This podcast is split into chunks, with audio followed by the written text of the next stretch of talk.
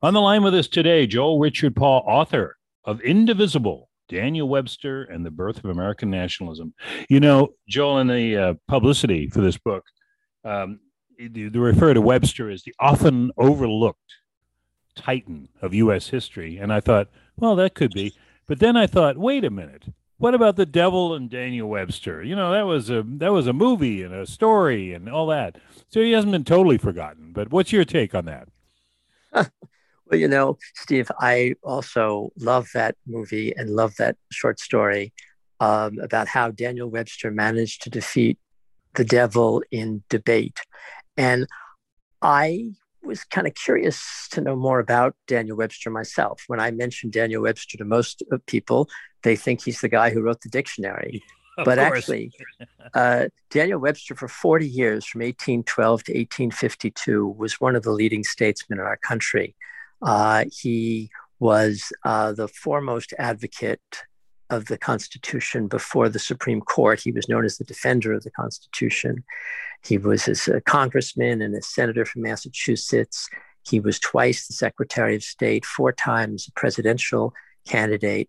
But most of all, Daniel Webster was known throughout the United States and really throughout the world as the leading orator of the English language. And it was through his speeches and his oratory that he was able to really shape our ideas of what it meant to be an American.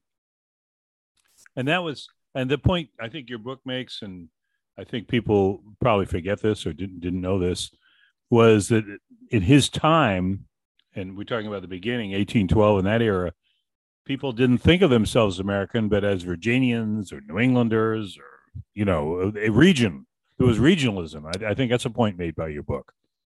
Right. Exactly. Yeah. Um, the uh, initially there was this notion that you were just a member of your own sovereign state and that the Constitution was nothing more than a compact of the states.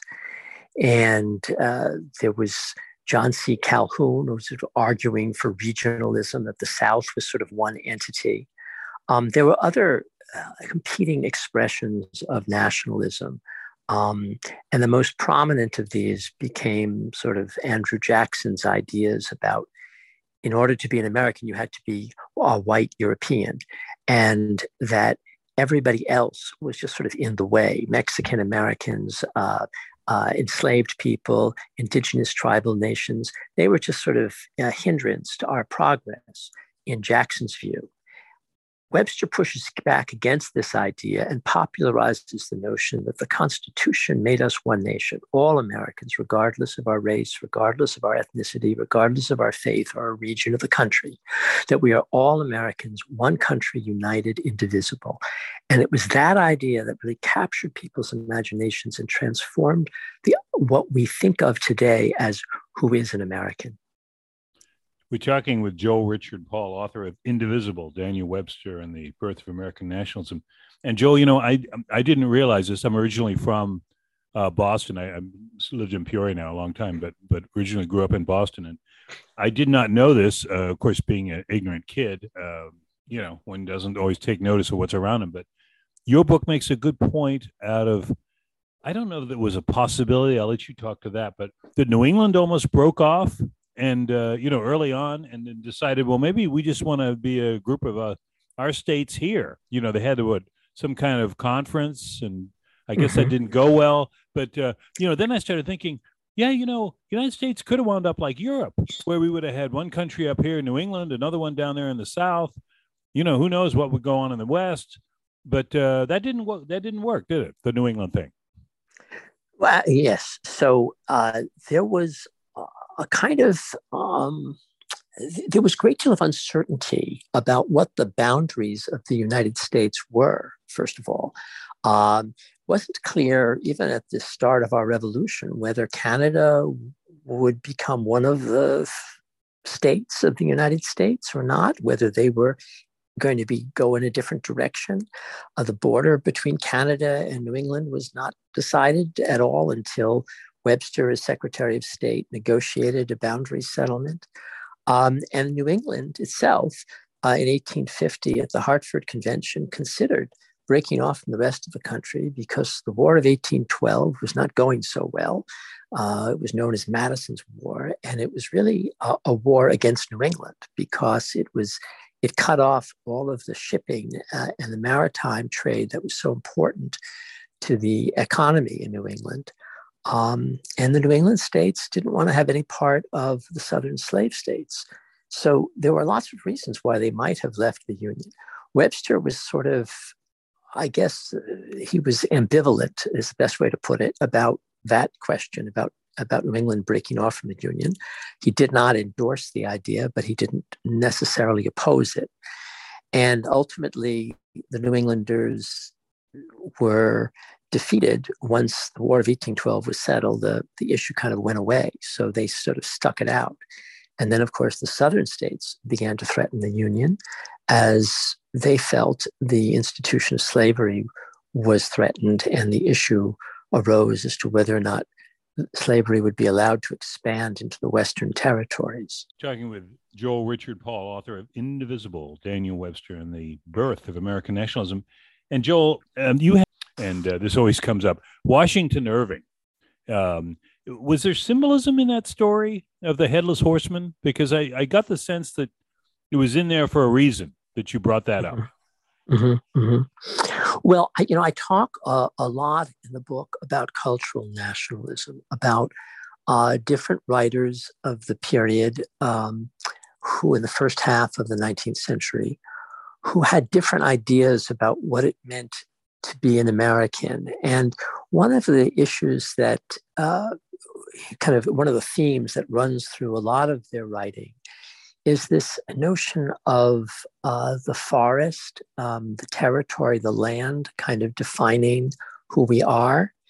And um, there's a kind of uh, almost a mysticism about the notion of the of the forest as a place anymore, do we? Really? So, so, so I was at my iPhone, or was it your computer? Oh, I don't know. I I have okay. no idea. okay, I yeah. apologize. So, how oh, far no, did we right. get? No problem. Uh, you were talking about the mysticism of the forest with oh, okay. the writers. Yeah. Okay. So the uh, the story of Ichabod Crane is really a story about the conflict between the cultural elite uh, and the common person. Uh, the Ichabod Crane is kind of uh, the uh, overly educated pedagogue who is a kind of a foolish person who doesn't have any common sense. And uh, he ultimately is frightened away by the forest. Uh, the one thing I, the, another thing, I shouldn't say one thing, the 1819 panic. And, and I was mm-hmm. taken by that because I thought, well, first of all, there's sim- I'll let you tell me. Similarities to today. I mean, in, in terms of the rich get richer and, and everyone else is kind of scrounging around or, or what what's your give us a little take on the 1819 panic because i don't think people are fully aware of that. They they always hear about the depression uh, from uh, you know 29 on but this one was the previous century and pretty bad huh? Well uh, there were two panics uh, okay. during the jacksonian era there was the 1819 panic and the 1837 panic the 1819 panic helped really uh, propel Andrew Jackson to office. And the 1837 panic was a consequence of Andrew Jackson's irresponsible economic policies. But uh, these two panics, I think, are analogous somewhat to what we are presently facing in the, in the, in the economy because they were both closely connected to globalization. That as the United States became more globalized, as we were engaging in trade we were much more dependent on what other countries were doing. And when the Bank of England decided that they wanted to restrict the money supply, it had consequences on our economy as well. Uh, or when the uh, wheat harvest in Europe was was bad, or when the, when the wheat harvest in Europe was good, it affected prices of wheat in the United States. And so, the um, and, and of course, the Napoleonic Wars also had impact, an impact on the American economy. So our economy was not independent. It, our economy was very much interdependent. And people were reacting in part against the same forces of globalization that I think have had a role today in shaping our ideas about um, uh, nationalism. That there was a sense that we were losing control uh, of our own destiny.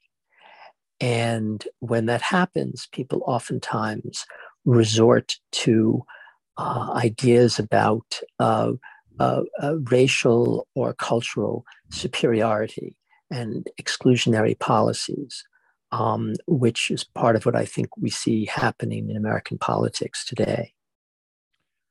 And that you know, you talk about the globalization. I think I learned too that uh, you have in there at some point, and I I'll let you tell me at what point in the in the uh, 1800s this was, but that Southern cotton um, was was uh, took a hit because India was producing cotton at a lower rate, and I thought, well, there's globalization right there at a time when you know perhaps we weren't thinking about it. Sure. Well, the the cotton prices were very significant in America at the time. Uh, as the British decided that they could do better with Indian cotton, they uh, turned to the Indian market. That affected prices of cotton in the United States. Uh, that also had consequences on the manufacturing industry in New England that was very dependent on cotton. And so, um, you know, we were very much an interdependent economy then as we are now. And it had consequences in our economy. And of course, as the economic conditions in the South worsened, it also led to many Southerners calling for uh, secession from the Union. John C. Calhoun accused the Northern states of trying to impoverish the Southern states. Um, but really, it was a consequence of the larger international global scene, not the policies of the North that were affecting the Southern economy talking with Joe Richard Paul, author of Indivisible, Daniel Webster and the Birth of American Nationalism. Um, Joel, how about this? Um, right now, we've got a very, you know, we're coming up to another election, a lot of division. I don't think we need to, you know, that it's everything seems to be 50 50 split state by state or, or at least something close to that. Uh, do we need do we need a Daniel Webster again here? I mean, does somebody to speak on behalf of nationalism in your mind? Well, you know, a recent New York Times poll showed that more than 70% of the American people believe that democracy is now threatened. Uh, we're very much divided by the vexing problems about race and national identity once again. And there's a tremendous need, I think, for statesmanship, for political leaders who will bring the country together, who will find some consensus. Daniel Webster was that guy in the 19th century.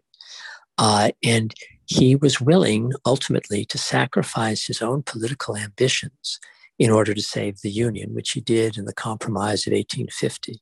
Compromise of 1850 was a very difficult compromise for Daniel Webster to accept as a Massachusetts senator. Um, but uh, the southern states were threatened to secede unless the West was opened up to slavery. And the North did not want that to happen. And what, what Webster ultimately agreed to was that in exchange for keeping the West free, uh, the North would agree to enforce the fugitive slave laws. the fugitive slave laws were an incredibly harsh measure that meant that African Americans were denied a due process and, in many cases, were kidnapped and forced into slavery. But the the price of keeping the union together was the enforcement of the fugitive slave laws. And webster believed that even though he was he had made his career opposing slavery he believed that the only way to end slavery ultimately was through the union that the union was the vehicle for for ending slavery. He said famously that liberty and union now and forever one and inseparable. And he said that knowing that a large portion of us were enslaved, but he believed that the Union would end slavery. It was the same idea that, that Lincoln had. And in fact, Lincoln and Webster were political allies. They both supported the Compromise of 1850. It ended the political career of Daniel Webster, but Lincoln ultimately went on um, with the support of a growing anti slavery movement uh, to become the Republican uh, presidential candidate. And yeah, I, I want to say the rest is history, but I think we're still rolling with that one. So, well, we we're uh, I think we're we're just about out of time, Joel. Uh, any last things on this book? I mean, were there any revelations to you? Obviously, you're very steeped in knowledge on the Constitution and history, but as you went through Daniel Webster's career, were there any surprises for you?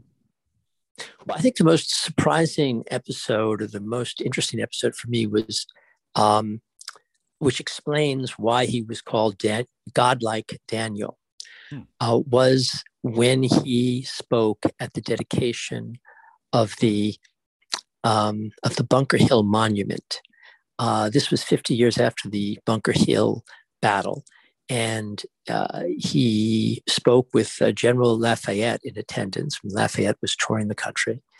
Uh, he had a crowd of about 20,000 people outside. And they had all come to hear Daniel Webster speak because he was such a great orator.